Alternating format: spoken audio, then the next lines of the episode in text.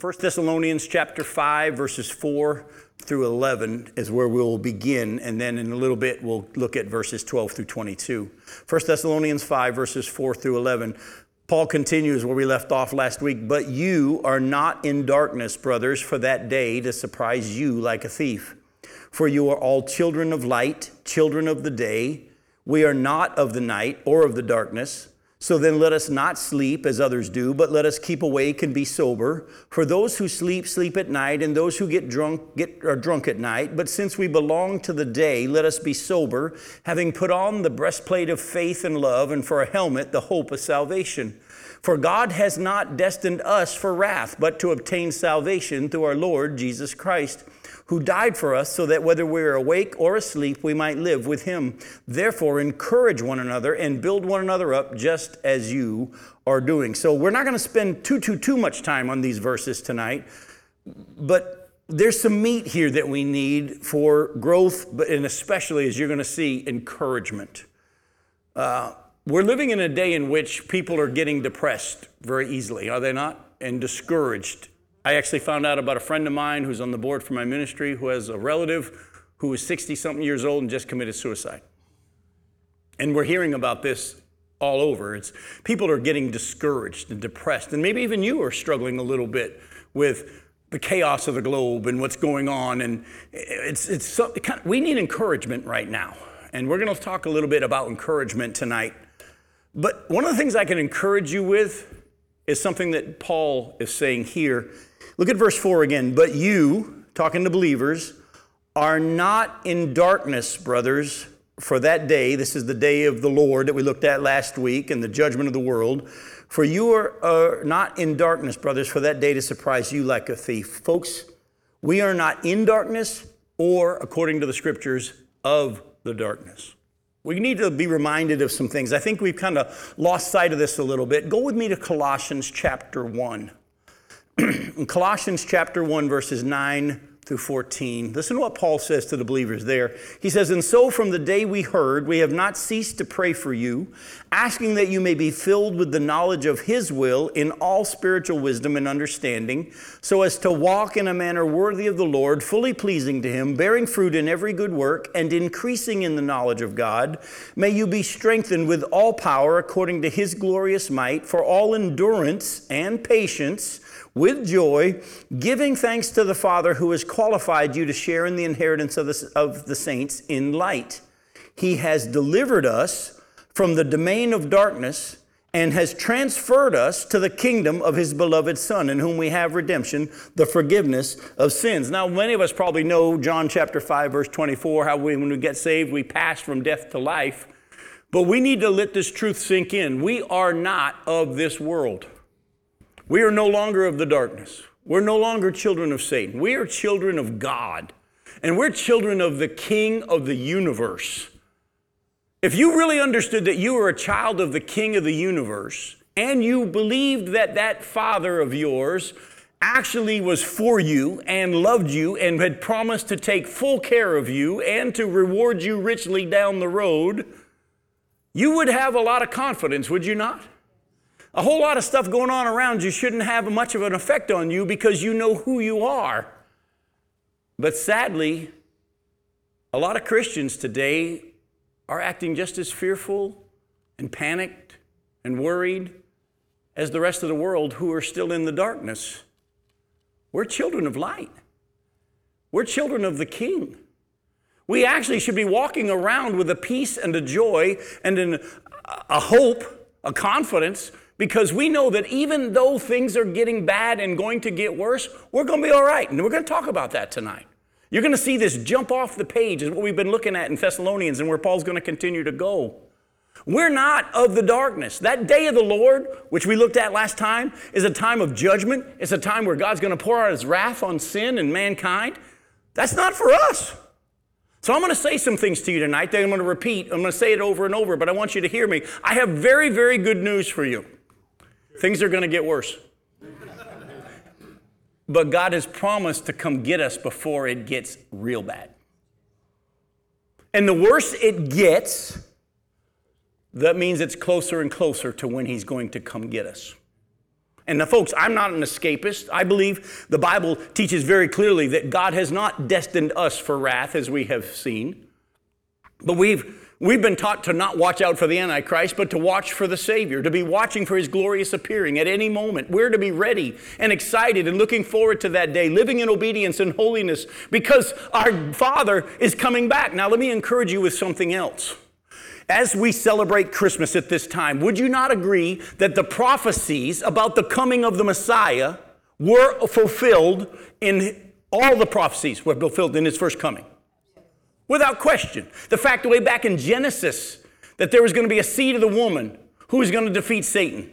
That Abraham was told that through him and this nation that he was going to, God was going to make through him, that all the world would be blessed.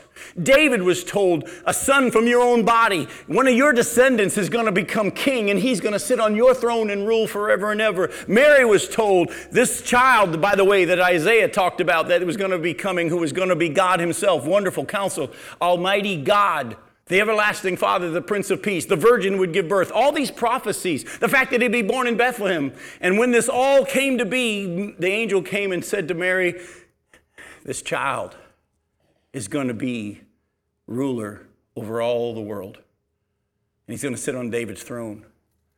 Would you not agree that in Jesus' first coming, I don't think it happened December 25th, by the way, but whenever it did happen, in his first coming, were not all those prophecies fulfilled? Uh, let, me, let me ask you a question. How many years were there between when the first prophecy about his coming happened and when he finally came? Any idea? Over two to 4,000. If you go all the way back to Genesis chapter 3, we're talking 4,000 years. 4,000 years before that was fulfilled. But we can sit here today, 2,000 years after that it was fulfilled, and say all of those things that he said would happen did happen. Were there men and women of faith in the Old Testament who had to hang on and endure waiting for this promise one, even though they might not have ever seen it in their lifetime? But they have been rewarded and will be rewarded even more. Folks, it's been 2,000 years since we were told this same Jesus is going to come back. Jesus himself has said, I'm going to come back and take you to be with me where I am. The prophecies about his second coming are uh, throughout the scriptures, and we've only been waiting 2,000 years. We, that's nothing compared to the people that had to wait 4,000 years. But that same God who made those same promises to those people in the Old Testament and fulfilled them with the coming of Jesus the first time is going to keep all of his promises for us. And we need endurance and we need patience. And one of the things that will help us is because we don't know if his coming is going to happen in our lifetime or not. One of the things we can tell you this, though, is you're not of the darkness, you're of the light. Go to Ephesians chapter 5, look at verses 6 through 8. Ephesians 5, verses 6 through 8. For at one time you were darkness, but now you are light in the Lord. Walk as children of light. Did you see that? That's Ephesians 5. Look at verses 6, 7, and 8. Let no one, uh, we'll start in verse 6. And no one deceive you with empty words, for because of these things the wrath of God comes upon the sons of disobedience. Therefore, do not become partakers with him, for at one time you were darkness, but now you are light in the Lord. Walk as children of light. Look at this. The wrath of God's coming on who? According to verse 6, the sons of disobedience. But that's not us. That day of the Lord is going to surprise them like a thief when they're all saying peace and security and everything's going to be fine. It's going to catch them by surprise, but it's not going to catch us by surprise. Why? Because we're not of the darkness. That's a time of wrath and we're not going to be here. Go to Luke 21. Listen to Jesus' words himself.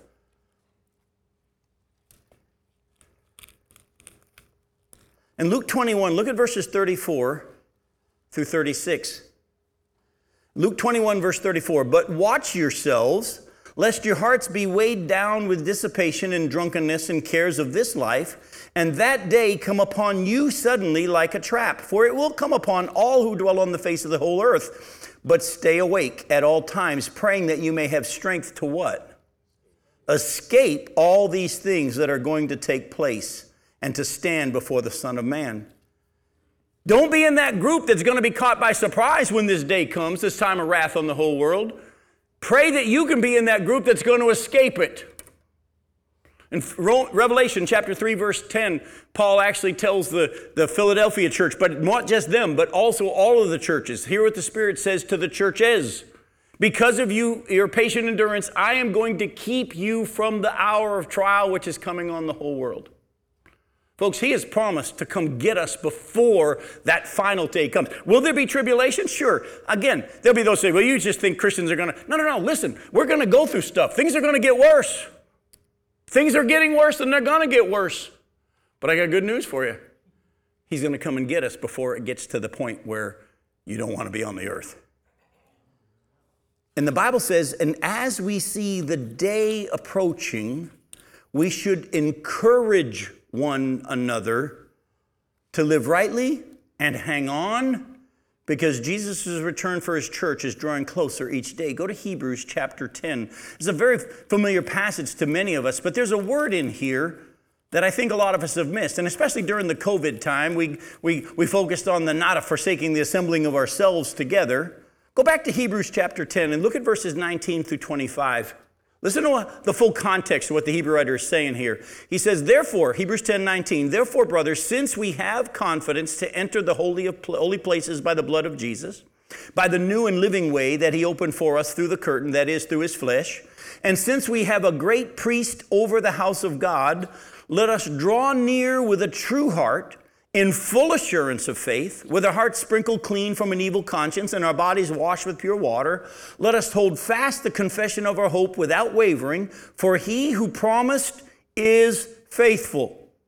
And let us consider how to stir up one another to love and good works, not neglecting to meet together, as is the habit of some, but what? But encouraging one another, and all the more as you see the day drawing near. I don't know how many of you played sports, but if you ever played a sport, there comes a point in the contest where you get a little weary. It could be a running race, it could be a basketball game, it could be a football game, or whatever it is. But if you have people in the stands that are there rooting for you, and you hear them during those times cheering you on, it really does have an effect. And the Bible actually says that in this race that we're in, as we fix our eyes on Jesus and we don't get caught up in looking at the world, and that's unfortunately one of the things that's happening. I say this to you as lovingly as I can. Please stop talking to me about all the bad stuff's going on in the world. I, I can see the news just like you. Did, I, I have so many people come, Pastor, did you see the latest thing? Know, this guy in Virginia, when he was sworn into office, instead of putting his hand on the Bible, put his hands on a stack of gay porn. That's what I heard yesterday. You know what? True or not true, I don't know. Who knows what you can believe nowadays? But at the same time, why are we looking at that? Why are we looking at that? Why is that our focus? When the Bible says whatever's right, whatever's true, whatever's pure, focus on these things. Folks, we're not of the darkness, we're of the kingdom of light. But Jim, the world is getting bad. The Bible said it would. And that's why you need endurance and you need to be encouraged and we need to encourage each other because I'm going to sound like I'm a man full of faith here to you tonight. That doesn't mean I'm always that way. Many's a time my wife has had to say, I remember a guy who used to say this, and then she'd quote one of my sermons. and I'd say, The one time you listen, that's what you're going to listen she ain't here. No, I'm just kidding. She heard it last night, though. But uh, here's the deal I thank God for the fact that Becky, when I'm low, will encourage me. Remind me of what God has said, not what I said, but what God said. And we need each other that way. We need encouragement. Go to 1 Thessalonians again. Go back to chapter 4 and look at verse 18. 1 Thessalonians 4, verse, verse 18. Therefore, encourage one another with these words. Well, what are the words then, according to what Paul's saying here that we're to encourage each other with? Well, it's the verses right before. Remember 13 through 18? How all those who have died aren't going to miss the day of the Lord or the time of the coming of the, the Jesus for his church. They're not going to miss that glorious appearing and the rapture because they're going to come with Jesus when he comes, and those of us who are alive are going to be caught up and go meet him in the, Lord, in the air and we'll go be with him. Guys, this, encourage each other with these words. Go to chapter 5, look at verse 11. Therefore, encourage one another and build one another up just as you were doing. Well, you probably hopefully know this. If the word therefore is there, you've got to find out what it's there for. Well, go back. Look at verse 8. But since we belong to the day, we're not of the night, we're not of the darkness. Since we belong to the day, let us be sober, having put on the breastplate of faith and love, and for a helmet, the hope of salvation. For God has not destined us for wrath, but to obtain salvation through our Lord Jesus Christ, who died for us. So whether we're awake or asleep, whether we died or whether we're with Him, I'm sorry, we died and be with Him, or we're alive at the time and He comes, we might live with Him. Therefore, encourage one another and build one another up, just as you are doing.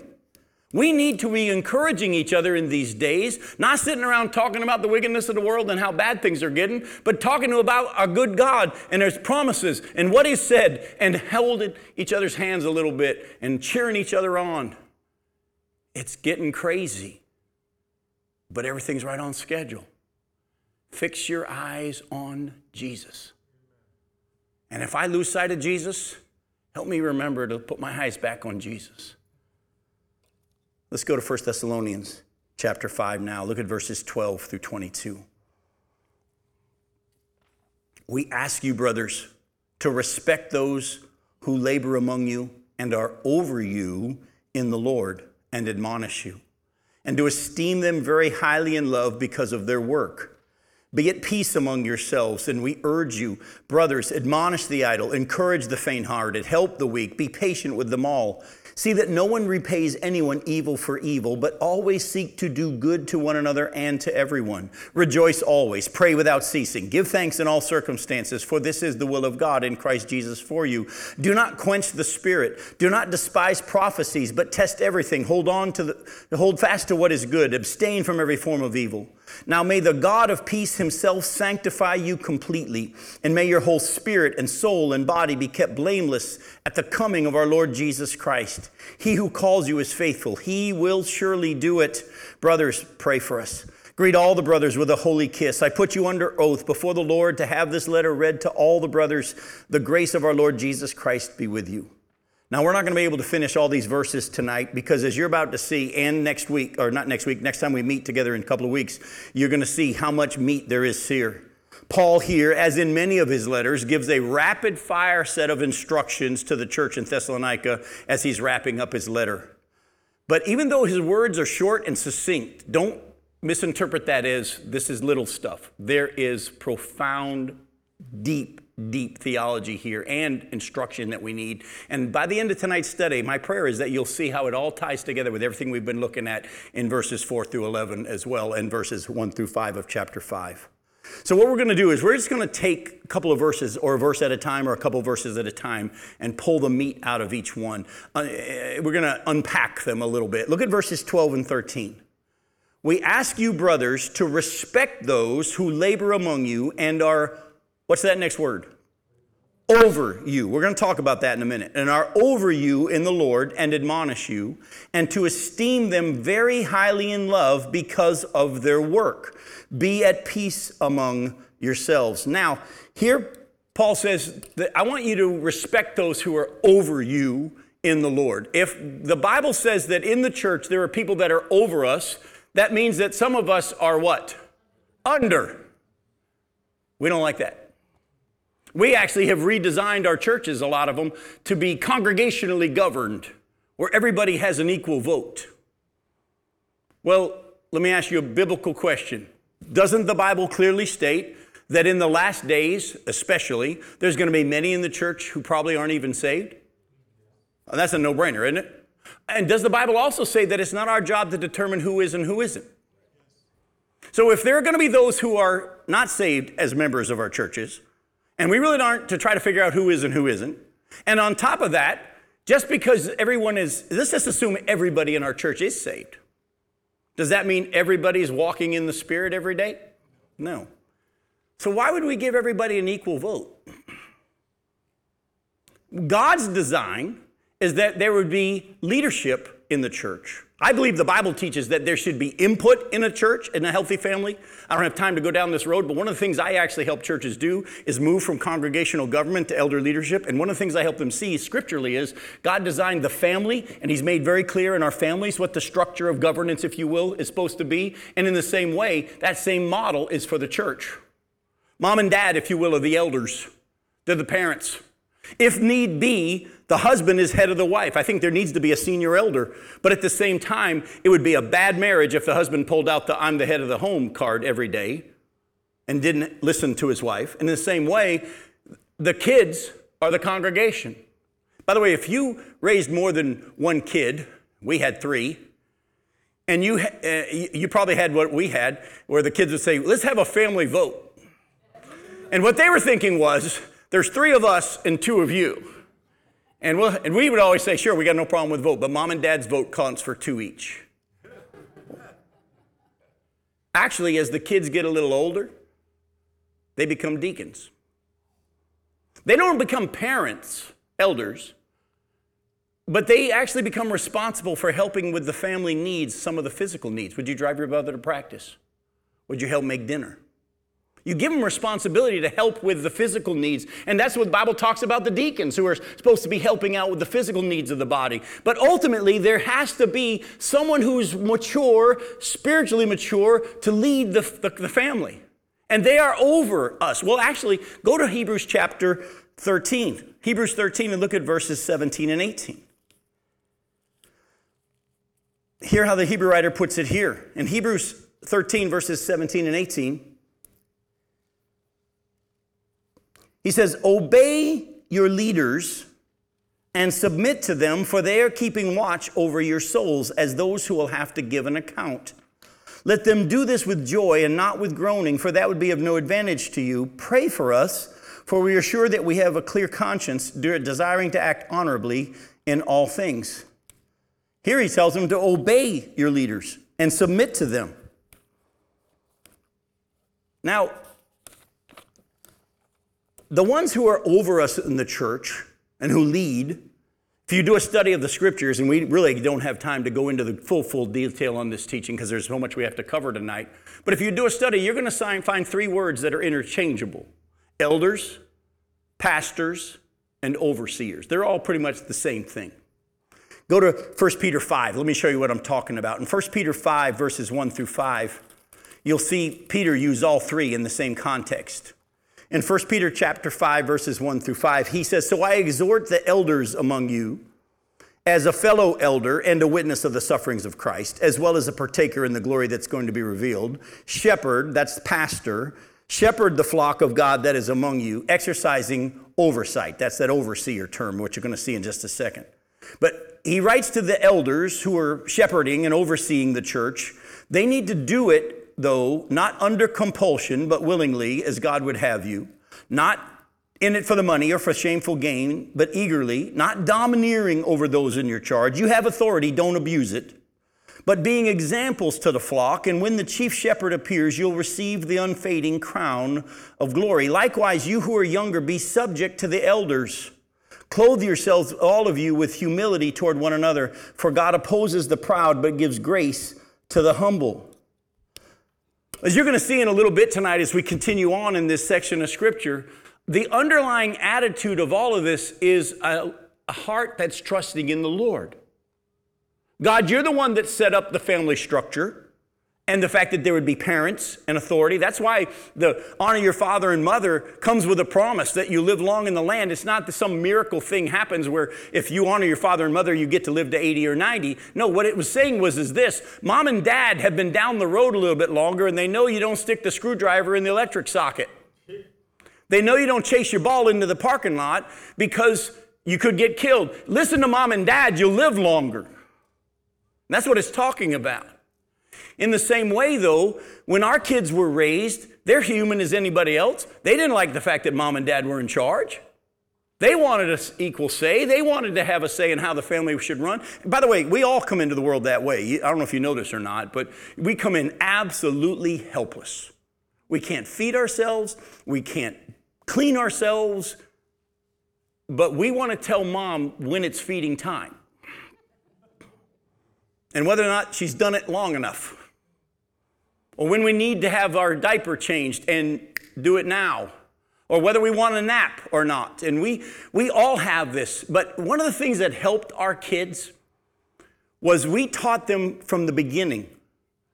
When they would bristle against our authority, we'd sit them down and say, Who's the mom? Who's the dad? And they'd say, You are. And then we'd ask them this question Who made it that way? And their answer would be, God did. I said, Then what should be your response? You see, you don't do it because I say so, you do it because He said so. Years ago, I was teaching on elder leadership in the church at a church in New Orleans.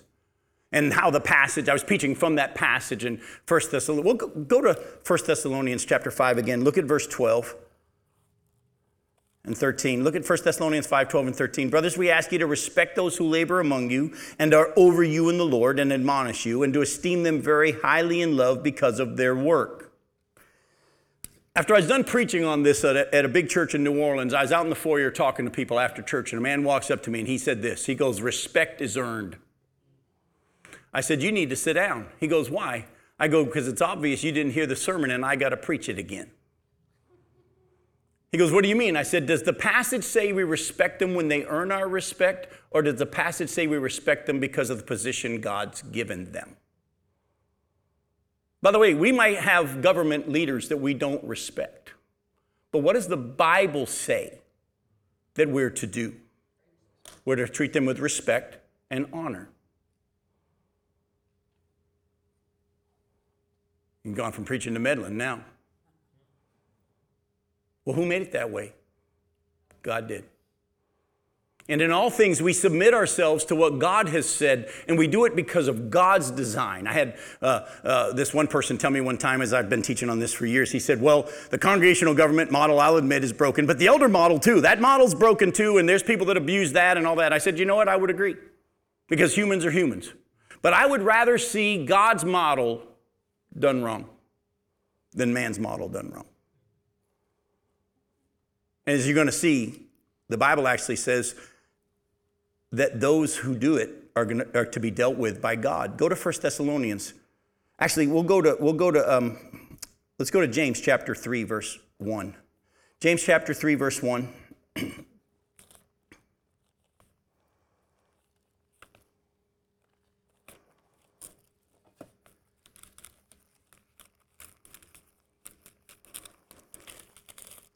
says, Not many of you should become teachers, my brothers, for you know that we who teach will be judged with stricter, greater strictness.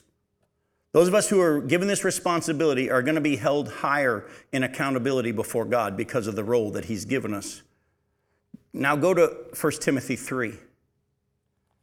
You want to get an idea of how serious this role is and how, how strict the requirements are? 1 Timothy 3, look at verses 1 through 7. says, The saying is trustworthy. If anyone aspires to the office of overseer, elder, pastor, he desires a noble task. Now, therefore, an overseer must be above reproach, the husband of one wife. And this doesn't mean he can't have ever been divorced. It's saying is, is he's a one woman man, is what it means in the Greek. In other words, whoever they're married to, it's obvious that they've been committed, whoever they were married to at that time, that they were committed. Of course, sometimes divorce will bring that into question, but that doesn't mean that it's an automatic disqualifier. The husband of one wife, sober minded, self controlled, respectable, hospitable, able to teach, not a drunkard, not violent, but gentle, not quarrelsome, not a lover of money. He must manage his own household well with all dignity, keeping his children submissive. For if someone doesn't know how to manage his own household, because God's design is the same, how will he care for the God's church? He must not be a recent convert or he may become puffed up with conceit and fall into the condemnation of the devil. Moreover, he must be thought well of by outsiders so that he may not fall into disgrace and into a snare of the devil. I don't know if you know this, but the qualifications for those who are to serve in this leadership position as overseers and pastors and elders actually is fourfold. They're not to be new believers so that they don't become proud because of the authority and the position they've been given. They need to be mature enough to be able to handle that. Also, they need to have a public reputation with outsiders. In other words, that they live outside the church in such a way that they don't bring disgrace to the church. In other words, what they say in the church is how they live out, out there in the street. They also have to have a home life that shows that they know God's design for authority because they've been doing it in their family as well. And they also have to have sexual purity. That they don't give question as to whether or not they're a one woman man. Oh, by the way, did you catch that? These are all supposed to be only who? Only men. Well, I don't think that's right. Let me ask you a question Who made it that way? God did. Now, what should be our response? We, we submit to His design. Again, too big of a concept and too big of a topic. There should be input. In a healthy family, you want to say to your kids, Where do you want for dinner? Where would you like to go on vacation? Find out where they're at, but they don't get to have the final say, otherwise, you'd be eating ice cream every night. You need some leaders who are mature and proven over time to do so, and we're to respect those. And oh, go back to 1 Thessalonians chapter 5.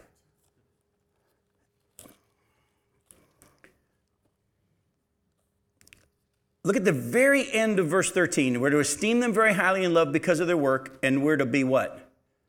At peace among yourselves. You really want to bless your pastor? Stop fighting with each other.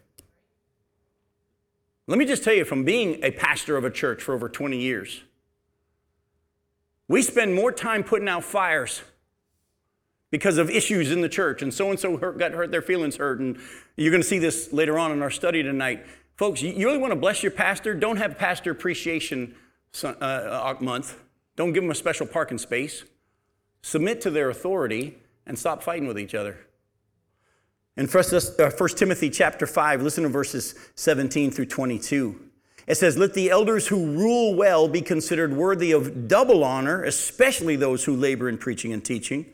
For the scripture says, You shall not muzzle an ox when it treads out the grain, and the laborer deserves his wages. Do not admit a charge against an elder, even, except on the evidence of two or three witnesses. And as for those who persist in sin, talking about the elders, rebuke them in the presence of all, so that the rest may stand in fear.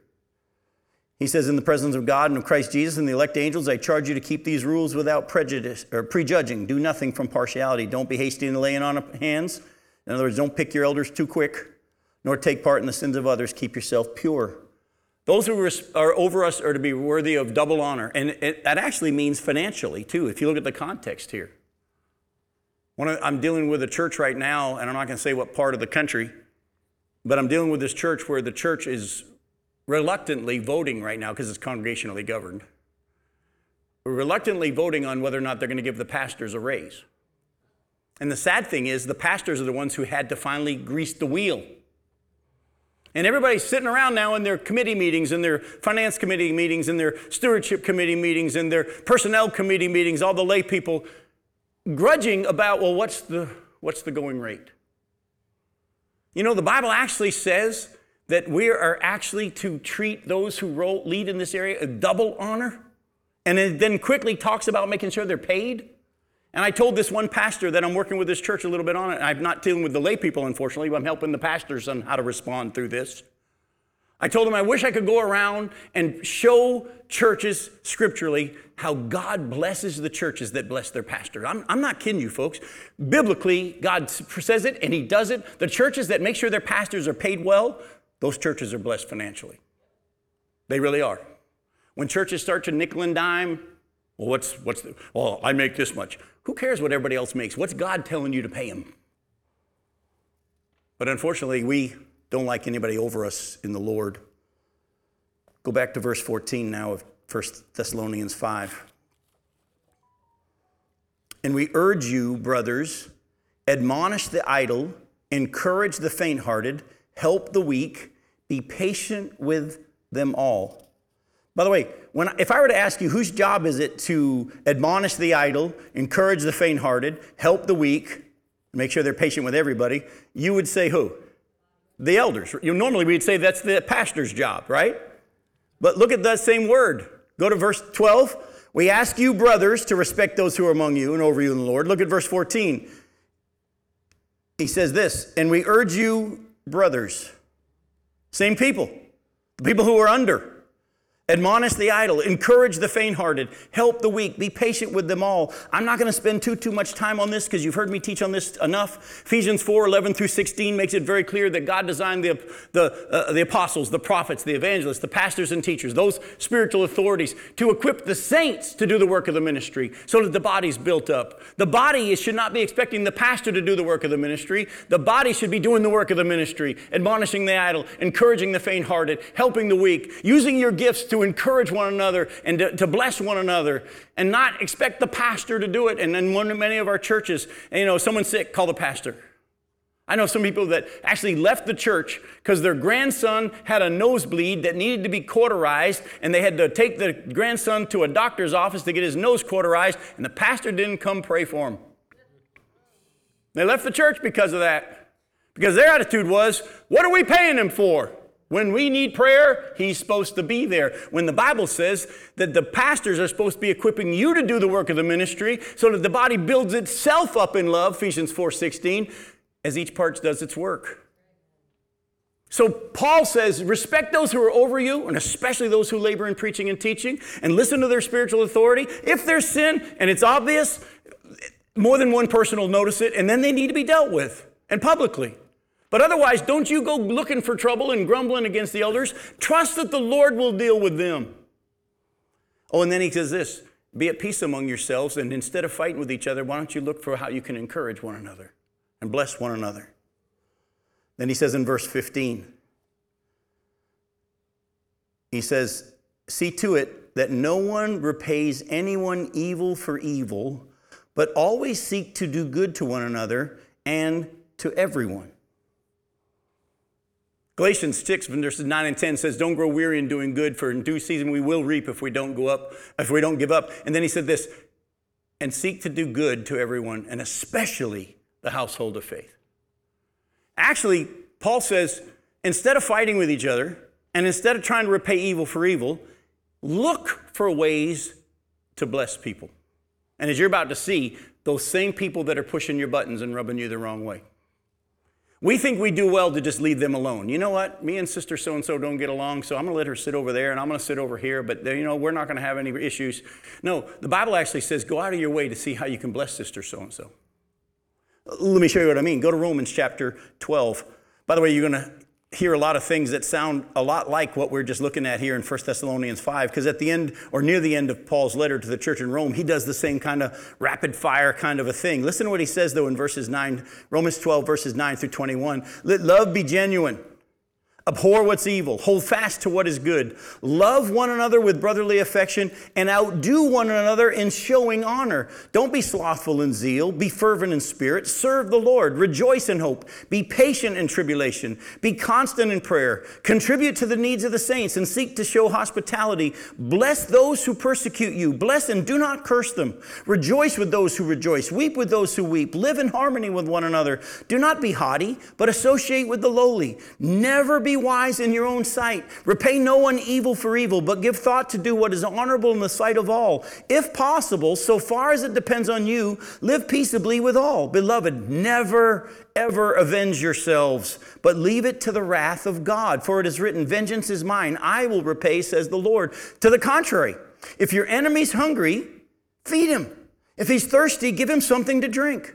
For by so doing, you will heap burning coals on his head. Says, Don't be overcome by evil, but overcome evil with good. By the way, if you say, Well, I'm going to be good to this person so I can put heaping coals on their head, you totally miss what he's saying here. That's not repaying, that's repaying evil for evil. That's not what he's talking about. But let me tell you this if someone's really out to get you and you're loving to them and nice to them and you bless them, it's going to get under their skin.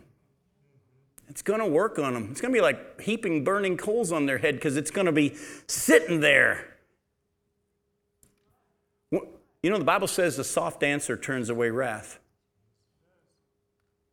You might be really surprised if you've never tried it, how when someone is wrong and how they're treating you, if you just actually are nice to them. I'm sorry you feel that way. What can I do to help you?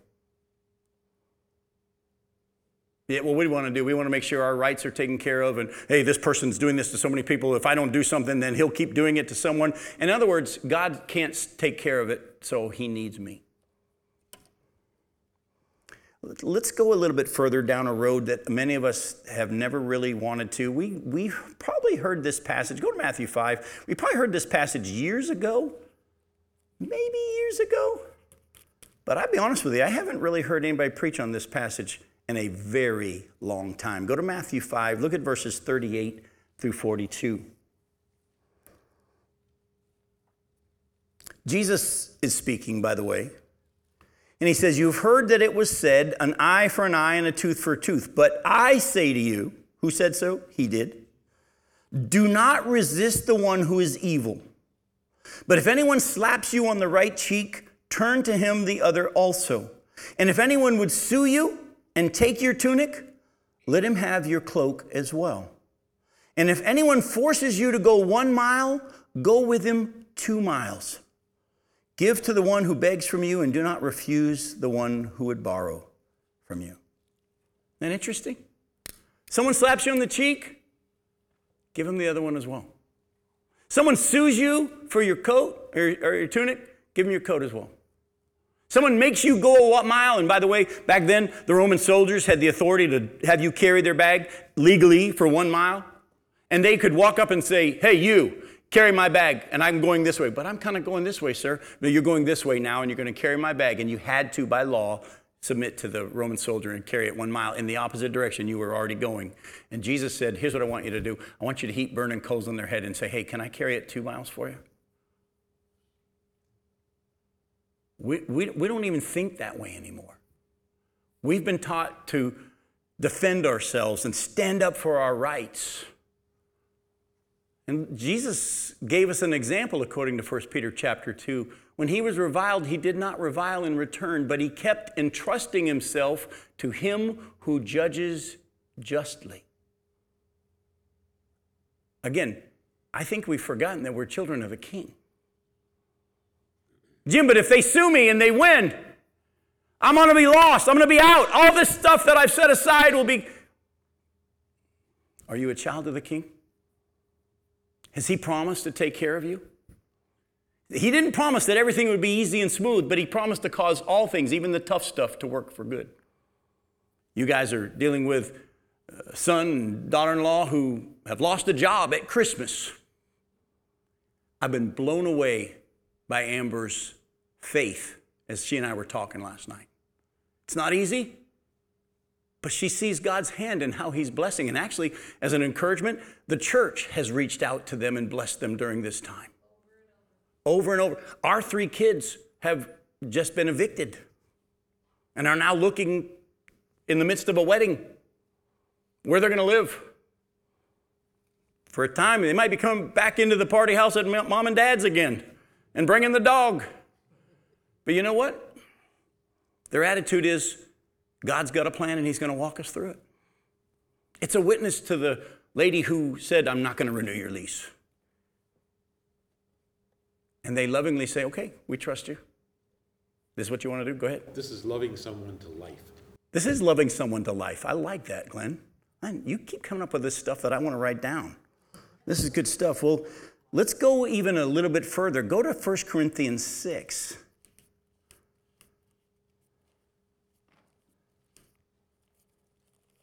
1 Corinthians 6, look at verses 1 through 8.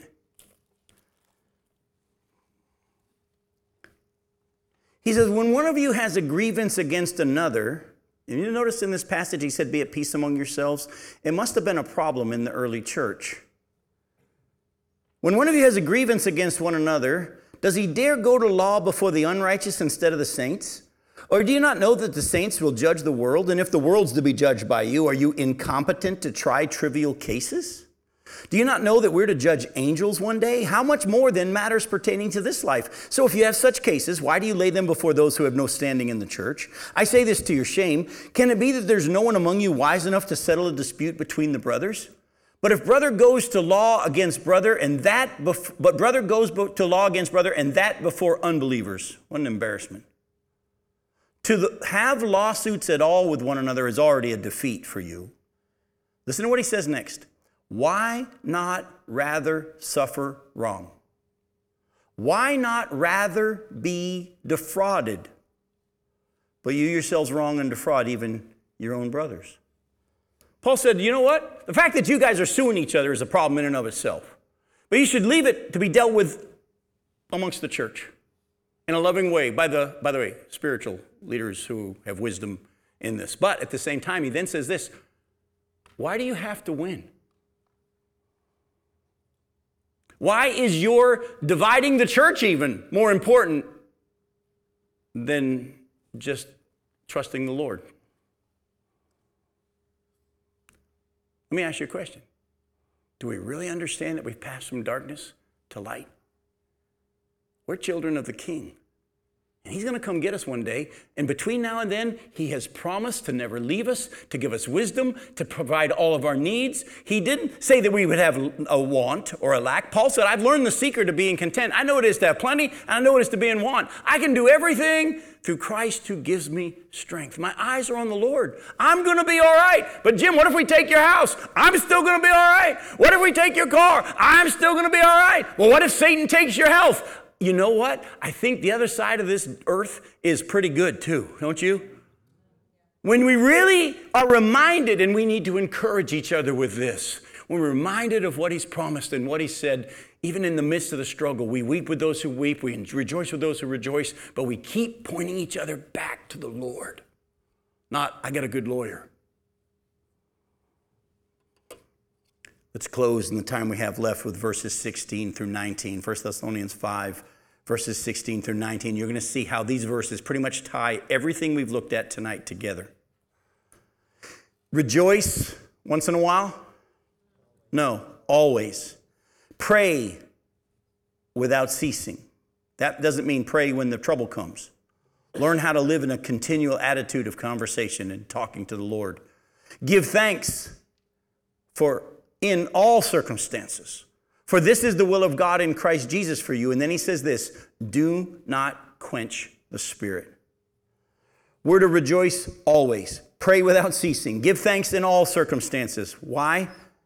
God's will is that we don't quench the spirit. This is what I want to have you hear, and we're going to close with this tonight. We got 10 minutes and we're going to hit it hard, but listen closely because of the fact that we not only were chil- are children of the king, we passed from darkness to light, we're now in the kingdom of light. Because of the fact that not only are we children of God, He's put His Spirit within us and sealed us. And that Holy Spirit is going to be a comforter, a guide, an encourager, and He actually is going to be the one who empowers us to live these instructions in this life that He has for us. He wants us to learn how to daily say no to the flesh and yes to the Spirit, walk with Him, talk with Him, and as you talk with Him continually, and as you thank Him for all that He's already been doing, you'll be encouraged by the fact that He's there and that He's got a plan. And even though He may not give you the solution, the Bible has promised that He'll give you what? Peace. Go to Philippians chapter 4. Now, but I want you to go back to verse 2. We always start in verse 4, but we need to go back to verse 2. Philippians chapter 4, starting in verse 4. I'm sorry, verse 2. I entreat Euodia and I entreat Syntyche to agree in the Lord. Yes, I also ask you, true companion, help these women who have labored side by side with me in the gospel, together with Clement and the rest of my fellow workers, whose names are in the book of life. He's writing to a different church now than the one in Corinth. He's writing to the one in Philippi, and he says, You got a couple of ladies who used to work side by side with me in the cause of the gospel, and they're having a fight right now, and they're parting company. Help these ladies get it fixed. And then he says the very familiar passage, but listen closely to what he says Rejoice in the Lord always. Again, I will say, rejoice. Let your reasonableness, some translations say gentleness, which I think is really good. Let your gentleness be known to everyone. The Lord is at hand. Do not be anxious about anything, but in everything by prayer and supplication with thanksgiving, let your requests be made known to God. And the peace of God, which surpasses all understanding, will guard your hearts and your minds in Christ Jesus. Finally, brothers, whatever is true, whatever is honorable, whatever is just, whatever is pure, whatever is lovely, whatever is commendable, if there's any excellence, if there's anything worthy of praise, think about these things. What you've learned and received and heard and seen in me, practice these things, and the God of peace will be with you. Paul says, listen, if you guys are fighting with each other, you've already lost sight of the real truth here. Rejoice in the Lord. Pray continually. Give thanks in all circumstances. Why? The Lord is at hand. That's a dual thing here. It's not just that He's near at the door, He's already here. He's already with you. And we need to live in that continual reminder I'm reminded of the story. Some of you may know it, some of you may not. But David, when he's king of Israel, his son Absalom has decided that he wants to be king, and he's chasing David out of Israel. This is King David with his army. And David, humbly and in meekness, leaves the city. While his while he's leaving the city, this guy starts cursing him and throwing rocks at him. And Joab says to David, Do you want me to go cut his head off? He's a, he's a dead dog. Say the word, and he's a dead dog. And David very humbly says this He says, No, leave him alone. Because if God's told him to curse me, I'd be telling him to stop something that God told him to do. And if he's doing it on his own, God will deal with him. By the way, did David have the power and authority to deal with it? But meekness is power under control. I'm a child of God. That's great, but how would God have you respond? And many a time he says, I want you to show that you really trust me and not in your power and your authority. You just do what I tell you to do. So when David, after Absalom dies, comes back, this guy comes running up to him, falls on his knees, and says, Please forgive me. And again, they're saying, Should we kill him now? And David says, No. This is a time of celebration. This is a time of rejoicing. Why would we kill somebody at this time? Let God deal with them. Don't repay anyone evil for evil, but seek to do good. Why? Because, well, if God is for us, who can be against us? Well, Jim, you don't, I can give you my list of people that are against me. No, they may think they are, but they're really fighting who? Greater is he who's in you than he who's in the world. And if you want to fight them on your own, God will say, go right ahead. You get your lawyers, you go do your thing, you go fight them. But you miss out on so much power when you try to live like the world does. Folks, and by the way, let the Holy Spirit show each of us in these situations how we apply these truths. But he says, focus on what's right, what's true, what's honorable, and God will give you peace, even peace that passes understanding. Yes, he will give a direction. Sometimes it's all it is is what direction to keep heading, but it doesn't give us the answer. We don't know how it's all going to play out. But we're going to be all right. We're going to look back over this and say, you know what? That was actually really a blessing. Wasn't fun at the time, but it was really a blessing. By the way, you know how a while ago I shared with you how my brother, we thought he was going to move back in with us for a little while. Well, it became obvious through God's plan that he wasn't to go into the promise. He was to stay with us. And he's going to live with us until he needs nursing home care. It could be lots of years. And you know what? We've actually enjoyed having Jeremy with us. It's actually been a blessing. We've seen how we've been a blessing to him, and he's been a blessing to us in a lot of ways. And it's just, you know what? I want to give you a little homework, and I'm very serious about this. And you pray about it. Don't do it because Jim said it, but if the Lord really puts this on your heart, you might want to do it tonight before you go to bed, or do it tomorrow morning when you wake up. But listen closely. Go back in your mind with a piece of paper and a pen. Go back over your life with Christ, and think about the many episodes that He's walked you through the time the doctor gave the diagnosis that you didn't think you were going to make it, or the car crash, or the job loss, or the relationship issue. and then look at how God has brought you through it. Have you ever noticed that whenever he'd do a big miracle, he'd make them go back and pick up a couple of rocks from where it was and make an altar? Because he knows we forget. This latest episode, we feel like this is the worst thing. No, there have been worse. And he's already brought us through. And in the same way, listen to what Second Chronicles 16 9 says this. It says, The eyes of the Lord roam to and fro throughout the earth, looking to show himself strong on behalf of those whose hearts are fully committed to him. By the way, in that full context, the king who, of Israel, sorry, of, of, of Judah, of the southern kingdom, who had actually uh, been taken care of miraculously already by God, when the northern kingdom tried to fight against them, he goes and makes a pact with a foreign king to try to fight against the northern king Israel. And the, God sends the prophet and says, Don't you remember when you had a greater army that was coming against you and you looked to me and I took care of you? Now all of a sudden you got to go make a pact with this pagan king?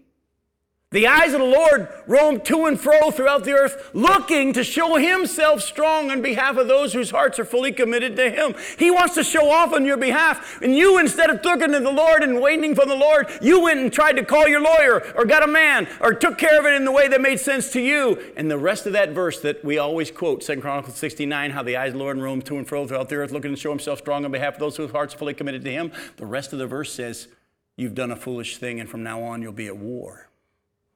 You want to live that way? Go ahead. But you're going to miss out on all that I want to do. Oh, and don't miss this, folks. Don't come out of here tonight saying, I'm going to do better, Jim. No, God is looking to show Himself strong on our behalf, not wanting us to show ourselves strong on His behalf. When you say, I'm going to do better, I'm going to live for the Lord, you're trying to show yourself strong on His behalf. No, you humble yourself and say, Lord, I need you to be that daddy. I need you to be that one that takes care of me. I need you to be the one that shows your power. And we're not going to do anything until we know what you said. We're going to head in the direction you tell us to head, and we're going to trust you. Go to Ephesians 5. Go to Ephesians 5. Look at verses 17 through 21. Therefore, Ah, look at verse 15. We can't miss it. Look carefully then how you walk, not as unwise, but as wise, making the best use of the time, because the days are what? They're evil. Therefore, do not be foolish, but understand what the will of the Lord is. Don't get drunk with wine, for that's debauchery, but be being filled with the Spirit, addressing one another in psalms and hymns and spiritual songs, singing and making melody to the Lord with your heart, giving thanks always and for everything to God the Father in the name of the Lord Jesus Christ, submitting to one another out of reverence for Christ. What is God's will? That we be continually drinking of the Spirit, continually walking with Him, continually trusting in Him, walking with Him, doing what He says to do, trusting that He's going to make it work. Well, He doesn't do it fast enough. That's because you still want to be in charge. Why don't you respect those or the one who's over you? Go to Ephesians 4. Ephesians 4, by the way, what I meant by that is Jesus himself. Ephesians 4, look at verses 29 through 32.